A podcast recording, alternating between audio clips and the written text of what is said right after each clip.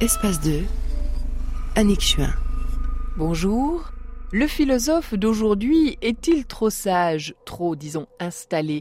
Ne paie-t-il pas assez de son corps face aux turbulences du monde? Bienvenue à vous, bienvenue dans les temps qui courent.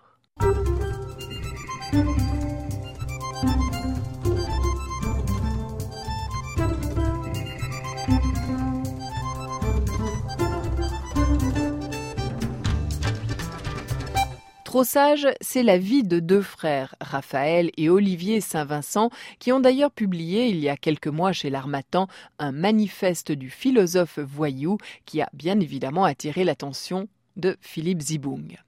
Raphaël et Olivier Saint-Vincent sont deux frères jumeaux, docteurs en lettres classiques, mais atypiques tout de même, professeurs de philosophie à l'Université populaire de Boston et responsables pédagogiques de la Fédération des clubs de close combat. Ils se disent soucieux de réconcilier, je cite, l'être de l'homme à travers le muscle et la pensée. Dans l'ombre projetée par la pensée de Nietzsche et avec érudition, ils soumettent au lecteur la thèse suivante, c'est ce que m'a dit Philippe, le mal n'est pas mauvais, il permet même d'atteindre la vertu. Plus largement, les jumeaux se reconnaissent dans une génération qui veut arrimer la philosophie à la vie, à ses violences et à ses emportements. Philippe Zibung a ouvert son micro à l'un des jumeaux Olivier Saint-Vincent. C'est euh, une sorte de, coup de poing sur la table d'une nouvelle génération de, philosophes qui disent bon, il y en a marre de la philosophie de salon, il y en a marre de la philosophie euh, pour les universitaires pontifiants, place maintenant à une philosophie de la vie. Pour éviter d'avoir à traverser la vie le, nez dans le guidon, vous proposez, vous prônez même la figure du philosophe Luther. Voilà, philosophe lutteur et philosophe voyou euh, ou penseur voyou. Ce philosophe voyou, c'est l'alliage de, deux figures. D'un côté, le penseur, le voyou, le, penseur qui aide le voyou quelque part à exister. Et puis, de l'autre côté, on a le voyou qui rappelle le philosophe à l'ordre en disant, ben, tiens, tu t'installes dans ton petit quotidien confortable, tu commences à penser le monde et à t'écarter dans ta tour d'ivoire, reviens un petit peu dans la réalité, tu touches plus terre. Et finalement, si vous voulez, l'un sans l'autre n'existe plus. On donne un coup aussi dans le dualisme classique entre l'âme et le corps. Si le philosophe quelque part euh, constituait l'âme et puis le voyou le corps, le physique, eh bien, le, philosophe voyou, lui, réunit, réconcilie ces, deux parties que la, philosophie euh, dualiste, platonicienne, idéaliste présente comme des contraires. Mhm. Alors, le philosophe Luther, le philosophe voyou, plutôt que le philosophe établi, est-ce qu'il est indécent aujourd'hui de gagner sa vie comme philosophe? Oui, bah, pour reprendre une phrase de Thoreau, euh, il y a beaucoup de, professeurs de philosophie, il n'y a pas beaucoup de, philosophes. On peut être philosophe et puis euh, être ouvrier, on peut être philosophe et être euh, trader. notre idée, c'est que c'est dans l'arrachement au quotidien qu'on devient philosophe et c'est pas dans l'exercice et la pontification d'un savoir établi ou qu'on fait semblant plus ou moins de, de remettre en cause avec des des, effets de manche et euh, des tournures rhétoriques alambiquées pour que le, ben, le vulgum pecum n'y comprenne rien. Donc j'accuse un certain nombre de, philosophes finalement de gagner leur vie de, manière indigne et puis de se faire passer pour ce qu'ils ne sont pas. Alors bon, votre livre développe aussi une critique du langage de la philosophie, nous reprochant d'être abscon, euh, d'être technique, de cultiver le néologisme peu transparent. Mais finalement, est-ce qu'il n'est pas légitime qu'il en aille de la philosophie comme de toute science humaine ou science exacte, c'est-à-dire que le sujet développé dans le cadre d'une recherche devient complexe et que donc le langage qui essaye de décrire au mieux les évolutions de, ce sujet, lui aussi soit complexe.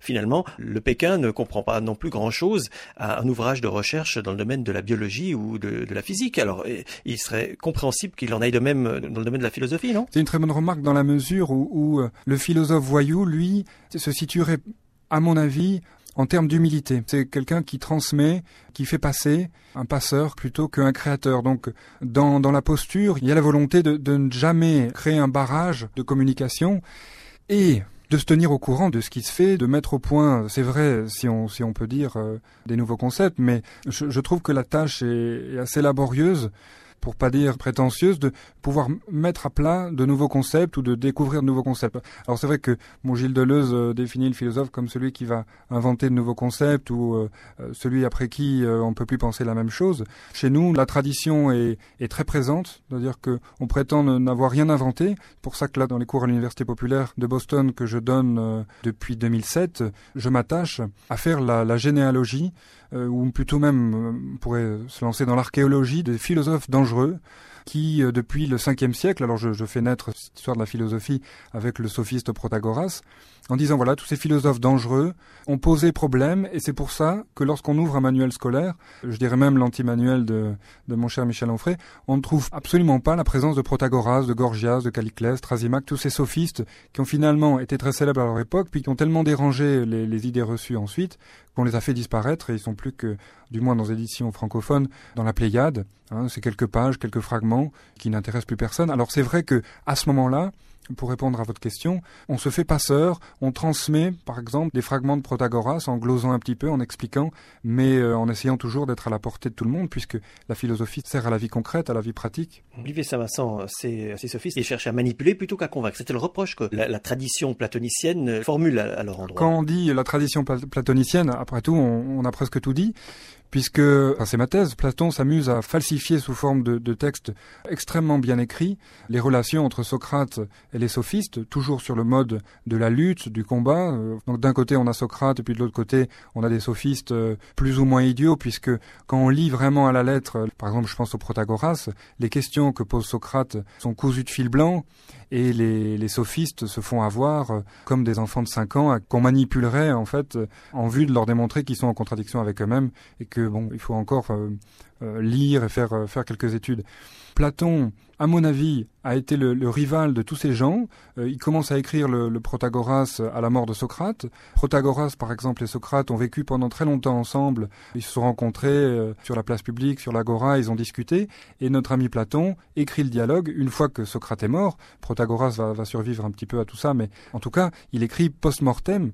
L'aspect documentaire, est, en tout cas, est à mettre en doute. Hein. Donc, Alors, on en arrive, Olivier Saint-Vincent, à Socrate. Précisément, vous y arrivez. La figure centrale de tout philosophe, évidemment, vous vous y référez. On osera dire que vous n'êtes pas le premier à le convoquer, en tout cas comme parrain de, de vos thèses. L'image de Socrate que vous activez est un peu différente de ce qu'on lit et entend ailleurs. C'est un sage, certes, mais pas seulement. Socrate représente bien sous votre plume l'image du philosophe lutteur, un homme non seulement habile penseur, non seulement habité de sagesse et de rhétorique, mais un soldat. C'est un physique, Socrate, tel que vous le décrivez. Exactement, oui, oui. L'établissement de la, figure du Socrate lutteur, du Socrate voyou, elle vient de la connexion entre euh, deux intérêts que nous avons depuis notre tendre âge. C'est d'un côté le combat et de l'autre côté euh, l'amour du grec quand on prend le, le, les textes même de Platon, euh, quand on prend le texte du banquet, euh, qu'on le décortique, on a des références à la présence de Socrate au siège de Délion et au siège de Potidée durant la guerre du Péloponnèse, lorsque Athènes et, Sparte s'opposent. On a des précisions, alors qui sont relativement euh, emphatiques, hein, lorsqu'on dit que Socrate, euh, en gros, est le plus courageux de tous les hommes, mais on n'a jamais tiré les conséquences de ce que, en termes de combat et en termes de réalité concrète, cela signifie au Ve siècle faire peur aux autres guerriers, être courageux, pouvoir résister à l'épreuve euh, terrible et, et traumatisante que constitue la guerre.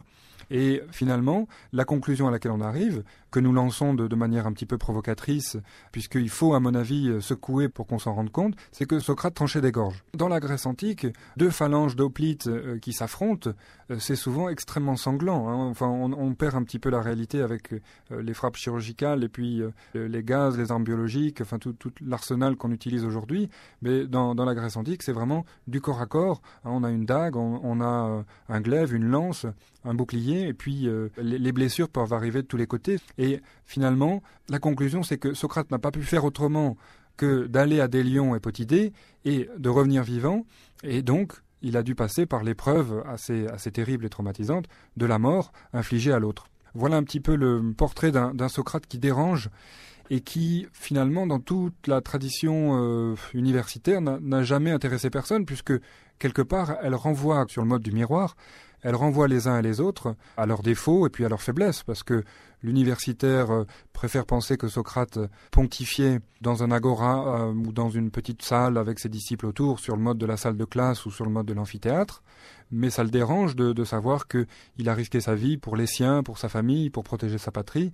Et pourquoi ça le dérange? Ben, ça, les dérange parce que il faudrait, pour se rapprocher de, de cet idéal philosophique que constitue Socrate, il faudrait un petit peu s'y mettre. Il faut mettre les mains dans le cambouis, c'est ça en fait. Voilà, exactement. Il faut mettre les mains dans le cambouis. Et puis, comme on a l'habitude de le dire, le combat, c'est quelque chose qui, à chaque fois, euh, est traumatisant. Enfin, tous les grands combattants, les grands boxeurs euh, et les guerriers ont toujours les, sensations d'adrénaline, ont toujours la peur au ventre, le cerveau qui devient euh, un petit peu plus faible au moment d'attaque. Alors c'est vrai que quand surgit les salves euh, d'adrénaline, euh, la passion du combat, bon, ben, tout ça disparaît. Mais en tout cas, je connais pas un seul lutteur ou un seul boxeur qui n'ait pas peur avant un combat. Je crois que ça dérange un petit peu les, les penseurs classiques de se dire bon, ben, pour être en accord avec ma philosophie, pour que ma pensée s'incarne en acte, eh bien, il faudrait que peut-être je me livre à d'autres expériences que celles de la bouteille de vin ou que celle du bon fromage. Il faudrait euh, que je fasse l'expérience du combat. Alors je dis pas devenir l'esclave d'une salle de boxe, mais tout simplement faire l'expérience d'un combat. Qu'est-ce que c'est qu'avoir mal, que faire mal, qu'est-ce que c'est que survivre à un affrontement entre, entre deux individus? Donc en fait, c'est ces gens-là que vous accusez d'être, selon une formule que j'ai trouvée mignonne, les puceaux du réel, parce qu'ils ne connaissent pas le combat. C'est vrai que on peut faire un parallèle entre la, la virginité sexuelle et puis la, la, virginité philosophique, je dirais. Euh, ces gens se comportent comme des, des puceaux qui expliqueraient tout euh, sur la sexualité, tout ce qu'on peut penser, fellation, sodomie, vous expliquerait tout. Et puis, d'un autre côté, ils n'ont jamais rien fait. Et, en philosophie, je dirais que ça fonctionne pareil. C'est-à-dire qu'on va avoir des gens qui vont vous expliquer la vie, et puis quelque part, euh, n'ont jamais eu de confrontation réelle avec le, quotidien, hein, euh, vont vous parler du travail, de l'argent, de l'amitié, de l'amour, de, de, toutes ces choses que nous connaissons tous, et puis ils vont nous expliquer comment ça fonctionne, alors que leur expérience concrète, réelle, tangible de toutes ces réalités est, très très relative. Là, vous faites une généralisation dont on peut espérer, Olivier Saint-Vincent, qu'elle est documentée. Euh, oui, euh, bien sûr, c'est vrai. Il suffit de, je dirais, il suffit de regarder, en tout cas de ceux, qui, enfin, la partie émergée de l'iceberg. Il suffit de regarder ce qu'on nous montre à la télé. Je citerai pas de nom euh, pour des raisons de courtoisie. Il y a un certain nombre de moments, on se demande pourquoi les philosophes ne vont pas agir, ne vont pas franchir le pas. Enfin, les philosophes engagés, il y en a eu plein. Alors oui, alors exactement, je, fais une référence dans le livre à notre bien cher Sartre, euh, qui s'est engagé, qui a même fait des tours euh, dans le, fameux panier à salade. Enfin, on a tous cette image de Sartre montant dans la fourgonnette de, la police. Et sur cette question, je suis assez euh, tranchant encore une fois, c'est que c'est trop facile l'engagement politique. C'est-à-dire que on est dans quelque chose de bien repéré, et de quelque part aussi repérable. avec des risques souvent limités. Voilà, avec euh, exactement avec des risques limités. Euh, Sartre d'ailleurs euh, a fait jouer huis clos au Vieux Colombier, là au théâtre du Vieux Colombier, à côté de, du Lutetia où était installé tout le, le, beau monde de l'armée allemande. Ça, ça l'a pas gêné. Hein, alors on pourrait dire qu'il était infiltré, mais on sait bien que aussi il faisait la fête à cette époque-là. Enfin, ça l'a, ça l'a pas vraiment dérangé jusqu'au moment où euh, il s'est, il s'est transformé en compagnon de route des causes perdues et il est venu donner des leçons de morale. Mais euh, mais quelle est, Olivier Saint-Vincent, la position du philosophe voyou par rapport à la loi du monde dans lequel il vit? Alors, la loi, la loi, c'est celle de, de la nature. Là encore une fois, euh, en cherchant dans les, dans les auteurs anciens, bon, qui ont disparu, euh, des anthologies scolaires. Je pense à Antiphon, qui est un, sophiste dont, parle Michel Onfray, mais pas exactement des mêmes fragments. Antiphon fait, l'éloge de la loi de la nature, et euh, dans cette loi de la nature, eh bien, il y a malheureusement la, dure réalité, une sorte de, euh, de, de, réalisme tragique. C'est la loi du plus fort. C'est-à-dire que donc on l'appelle aussi la loi de la jungle ou la loi de la jungle, c'est que la justice, la plupart du temps, est donnée sous une forme de justification. Voilà, justice et justification, finalement, euh, marchent main dans la main. La justice, ça serait euh, euh, comment je vais essayer de justifier cette loi qui, quelque part, est quand même, quoi qu'on fasse, hein, même si on pleure et, même si on crie, qui sera toujours la loi du plus fort. Mais d'accord, mais la loi telle qu'elle est appliquée dans le pays dans lequel vous vivez, les États-Unis, ou telle qu'elle est appliquée en France, ou dans les pays occidentaux, n'est pas le copier-coller conforme de la loi du plus fort qui serait simplement formalisée. Les choses sont un peu plus compliquées et heureusement un peu plus subtiles que ça, non? Oui. Euh, même, même dans le cadre d'une démocratie, on a toujours affaire à cette même mise en scène d'un personnel politique, euh, donc des, êtres humains, euh, qui récupèrent, détournent la loi à leur propre profit même si euh, je suis bien d'accord, comme Trasima, que je, je regrette finalement qu'il n'y ait pas d'une justice véritable, mais comme où qu'on aille, quoi qu'on fasse, on est toujours confronté à cette humanité, euh, cette loi du plus fort. On peut rien y faire. Donc, euh, on pourrait se définir comme les, les, successeurs de certaines révoltes, je dirais anarchistes de fin 19e, début 20e, on peut rien changer euh, à l'ordre du monde. On est obligé d'accepter ce, réalisme tragique qui est assez accablant, mais après tout, comme il est là et qu'on peut rien y faire, eh bien, il faut s'y adapter. Et la seule manière de s'y adapter, eh bien, c'est euh, autant que faire se peut, jouer avec la loi hein, et essayer toujours de manière philosophique, puisque à ce moment-là, on aurait des concurrents euh, un petit peu partout dans tous les pays du monde à la tête des États, mais toujours de manière philosophique, de manière pensée, réfléchie, eh bien, jouer avec la loi. Au détour de vos pages, vous écrivez Je vole, donc je suis, mais en, précisant euh, que le seul vol honorable, c'est le vol philosophique. Alors en quoi se distingue-t-il si clairement de la rapine ordinaire, le vol philosophique? Eh bien, je, dirais parce qu'il est arrachement au quotidien, arrachement à une sorte euh, d'endormissement intemporel qui fait que les gens ne croient pas dans la loi de manière philosophique parce qu'ils sont convaincus du bien fondé et de l'établissement de, euh, de valeurs judiciaires, mais tout simplement parce qu'ils veulent pas d'ennui. Donc c'est plutôt la peur de la loi qui fait que les gens respectent la loi que finalement la croyance véritable en des valeurs. J'avoue que c'est assez triste de, savoir que les gens respectent la loi non parce qu'ils euh, y croient, mais parce que justement ils ont peur d'elle. Mais est-ce qu'on ne peut pas non plus aussi penser, euh, Olivier Saint-Vincent, que finalement beaucoup respectent la loi par peur du gendarme, c'est vrai, mais aussi parce que malgré ses imperfections, c'est pas si mal. C'est un système qui protège une grande partie de, ne serait-ce que de ma sécurité physique. Oui. Alors, sur cette question, euh, c'est le lutteur qui va parler. Oui, parce que vous pratiquez euh, intensément les arts martiaux, vous les enseignez aussi. Oui, oui, tout à fait. Je crois beaucoup à l'équilibre de la force, c'est-à-dire que quelque part dans, le système familial, entre guillemets, que, nous appelons de nos voeux, il y a la dimension si vous voulez, de, protection. Et, là, le philosophe voyou a un rôle, un rôle social très important à donner. Dans le système clanique, les plus faibles vont chercher un soutien auprès des plus forts et s'assurent ainsi d'une protection et puis, en échange, bien évidemment, de services rendus, ça n'est ni plus ni moins ce que fait l'État auprès de nous, en échange de, de nous voler nos impôts. Le système que vous, vous prenez, là, il a déjà été inventé, et même avant l'an 1000, ça s'appelle la féodalité. Et oui, mais je, dirais que même avant l'an 1000, euh, dans la Grèce antique, c'est comme ça que ça fonctionnait. Ce que ce qu'on appelle, euh, enfin Camorra, mafia, qui est très à la mode en ce moment avec le, livre de Roberto Saviano, euh, ce système familial mafieux, pour employer un terme qui maintenant est péjoratif et qui signifiait la, beauté, quelque chose de, de splendide, eh bien fonctionnait de la même manière dans la dans la Rome antique où le pater familias recevait la visite de ses clients tous les matins avec ce qu'on appelait la sportule, qui est une sorte de panier repas, et en échange d'une protection judiciaire, sociale, eh bien, le client romain, donc euh, le citoyen romain, offrait ses, services. Alors, bon, ça pouvait être homme de main, avocat, euh, médecin, et en fonction de ça, euh, eh bien, je, je, pense avoir établi la filiation entre le mode de manière dont fonctionnent certaines familles italiennes, toujours encore, et puis le, système social romain. Mais, Olivier Saint-Vincent, le, le, reproche qu'on pourrait formuler, il n'est pas de moi, il est de Michel Onfray, il est cité en postface de votre bouquin,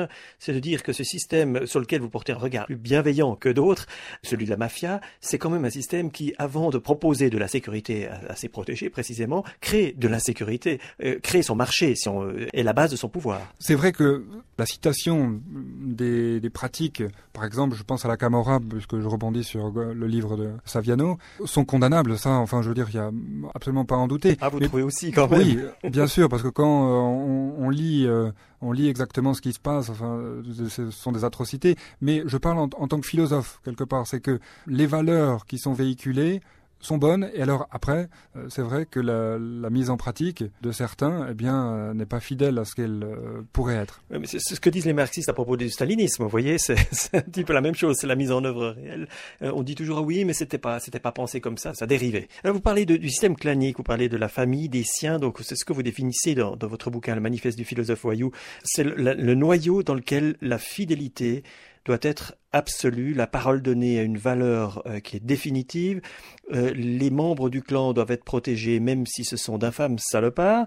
Par contre, en dehors, tout est permis. En dehors de ce clan défini, c'est la jungle. Ça fait un peu penser, vous savez, au climat qui devait régner tel qu'on l'imagine dans ces villes de, la Renaissance italienne. Vous voyez, Vérone, les Montaigu contre les Capulet, c'est ces familles euh, qui organisent des clans et un système de clientèle et qui finalement vivent sans autre loi que de protéger les leurs. C'est ça le système qui vous paraît plus stable, plus authentique que celui dans lequel nous vivons, que, l'état de droit, comme on l'appelle. Oui, enfin que l'état de droit, mais au moins il a le mérite d'être franc, on sait à quoi on a affaire. Alors que le système actuel, enfin... C'est le règne des faux semblants oui, c'est des faux semblants. Et puis, la piqûre de la mouche tsetse endort pratiquement tout le monde. Je veux dire, on n'a pas manière d'identifier le, danger, alors que dans le système clanique, on sait très bien où est le danger. Et je, dirais que, euh, malheureusement, pour les gens qui le regrettent, mais souvent, euh, eh bien, c'est les, périodes de l'histoire où, on a produit, euh, en termes d'art et de littérature, les plus belles choses.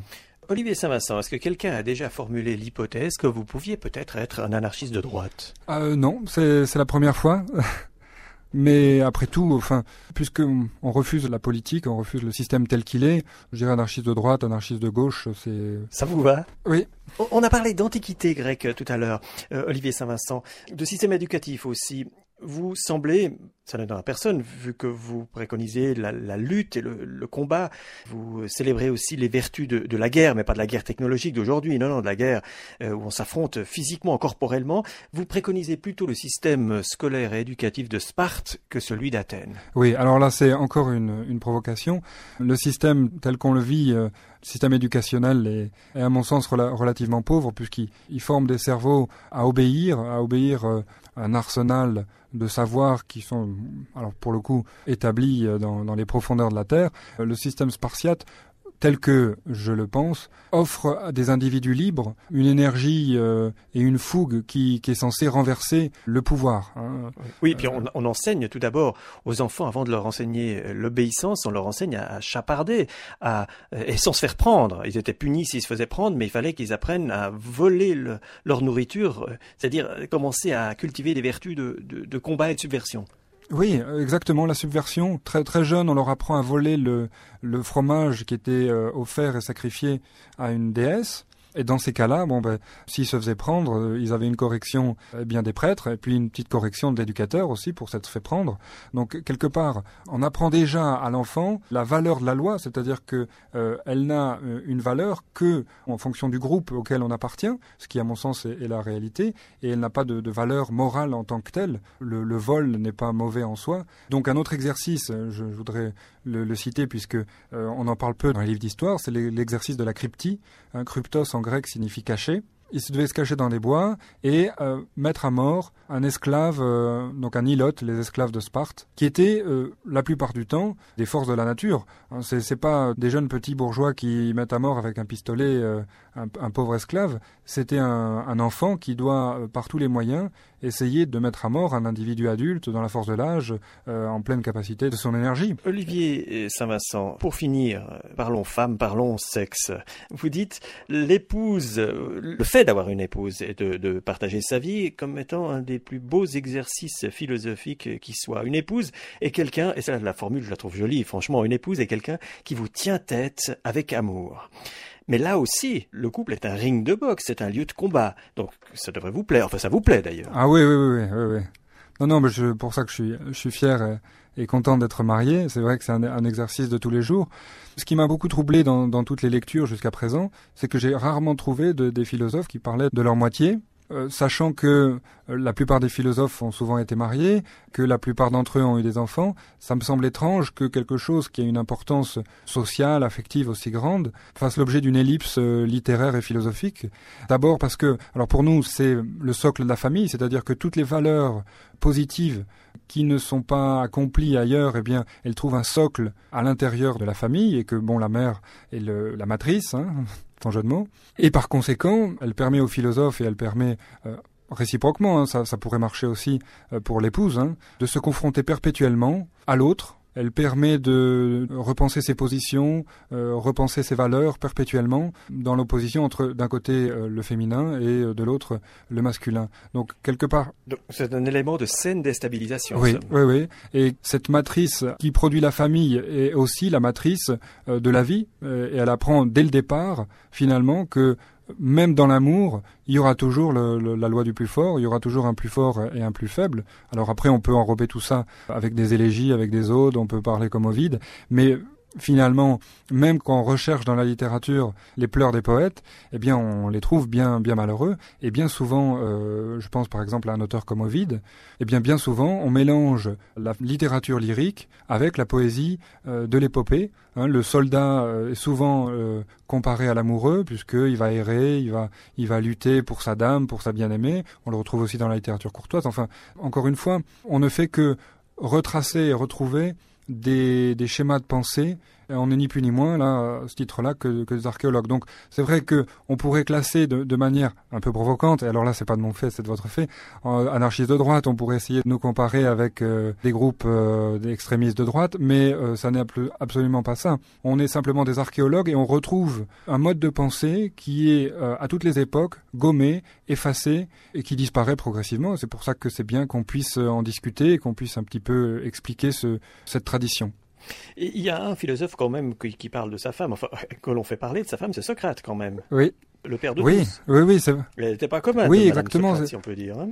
non, c'est vrai qu'il valait mieux pas être marié à Xantippe, la, femme de Socrate, parce que elle vous en faisait voir des vertes et des pas mûres. Et ce, Socrate qui était très guerrier et très courageux, même lui, euh, perdait souvent la face devant ses disciples puisqu'elle pouvait débarquer comme ça, euh, lui tirer les cheveux. Euh, on a même chez Platon euh, la trace de, de, coups de poing, c'est-à-dire qu'il prend des coups de poing de, de sa femme Xantippe, elle lui jette des seaux d'eau à la figure. Enfin, c'est l'enfer. J'avoue que la figure de Socrate est plutôt une manière de renvoyer les philosophes dans leur corde, les philosophes euh, euh, contemporains, et puis de dire, euh, ben, reprenons peut-être à l'envers, ne faisons pas partir l'histoire de la philosophie européenne depuis Socrate, faisons-la partir avant, bien évidemment, puisque Protagoras, et, Protagoras était antérieur à lui. Et faisons-la commencer à partir du moment où ça a vraiment été dangereux. Et dans mon séminaire, je, je, classe Socrate parmi les sophistes, puisque Socrate est un véritable magicien de la parole. Il les retourne, il, fait des astuces, des jeux de mots. Et finalement, quand il gagne un, un discours, quand il gagne une conversation, c'est toujours par des astuces rhétoriques. Donc euh, ça, c'est pour moi le fait des grands sophistes que j'admire beaucoup. Donc du coup, Socrate intègre une histoire euh, dont il est une partie et dont il n'est pas l'origine et le commencement. Oui, Socrate comme figure de proue du sophisme qu'il dit avoir tant, combattu, c'est un, joli paradoxe en, guise de, de conclusion. Olivier Saint-Vincent, qu'est-ce qu'il me reste à vous souhaiter? Bonne bagarre, bonne lutte?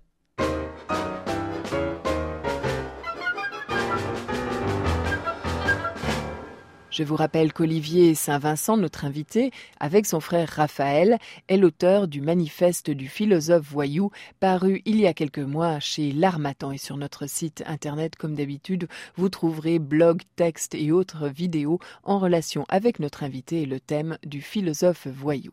Cette émission vous était proposée par Philippe Ziboung avec Alain Perrotet, Nicole Corpato et Annick.